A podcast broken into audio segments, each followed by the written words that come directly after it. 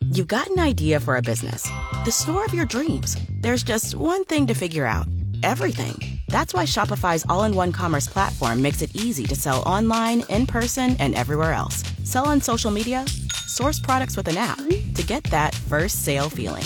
It's the only solution that gives you everything you need to sell everywhere you want. So when you're ready to bring your idea to life, power it up with Shopify. Sign up for a $1 per month trial period at shopify.com slash listen. Are gas prices going to move the meter for voters? And what will Republican candidates for Oregon governor likely focus on over the next couple of months? KXL's Brett Recamp gets some answers from political expert Dr. Jim Moore from Pacific University. Hi there, Jim. How you doing? Terrific, thank you. So let's talk about these gas prices, specifically for Oregon. What's happening? First of all, remember gas prices have been going up since way before Russia invaded Ukraine. So a lot of it is simply the demand coming out of COVID. People are driving more. You can see that out on the freeways. It's more crowded. Uh, people are going to work instead of uh, staying at home. So that's driving prices up. The second thing that's going on, though, is the, the invasion. Remember, Russia is in the top three in oil providers for the entire world. United States is number one, Saudi Arabia number two. So they're all right up there. And it's a global market for oil, thus a global market for gasoline. So that's actually not adding much to the price yet, but it's adding uncertainty. So you see prices at the pump kind of saying, oh, there might be a shortage. So I'm going to raise the price by 50 cents, you know, overnight.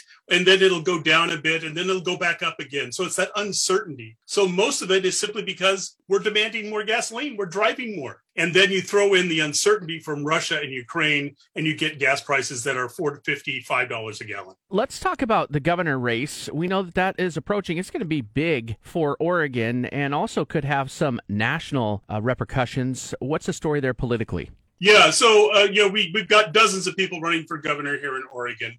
Uh, but we're beginning to see a bit of a shift, and we're seeing it not just here in Oregon, but nationally. Republicans are getting back to their bread and butter issues. They're getting back to the economy as the main issue. Um, and they're saying, you know, inflation is up. People are frustrated. You should vote Republican because it's Biden's fault that inflation is up. So this would be something that you could put in a Republican's mouth going back to the 1950s. It makes perfect sense important thing is I'm watching it, the issue of Trump is becoming less and less and less. Still incredibly important, but all of a sudden the center of the conversation is not what Trump wants it to be immigration. It's not the stolen election. It's the economy. That's what's getting people. And then it feeds into so do you trust Joe Biden or not? So it becomes a referendum election, a rather normal midterm rather than an extraordinary midterm that we were thinking with Trump in the center. Still months for this to develop, but just fascinating how Republicans are reversing reverting to form. When in doubt, is that what an elected official, a politician, is going to do?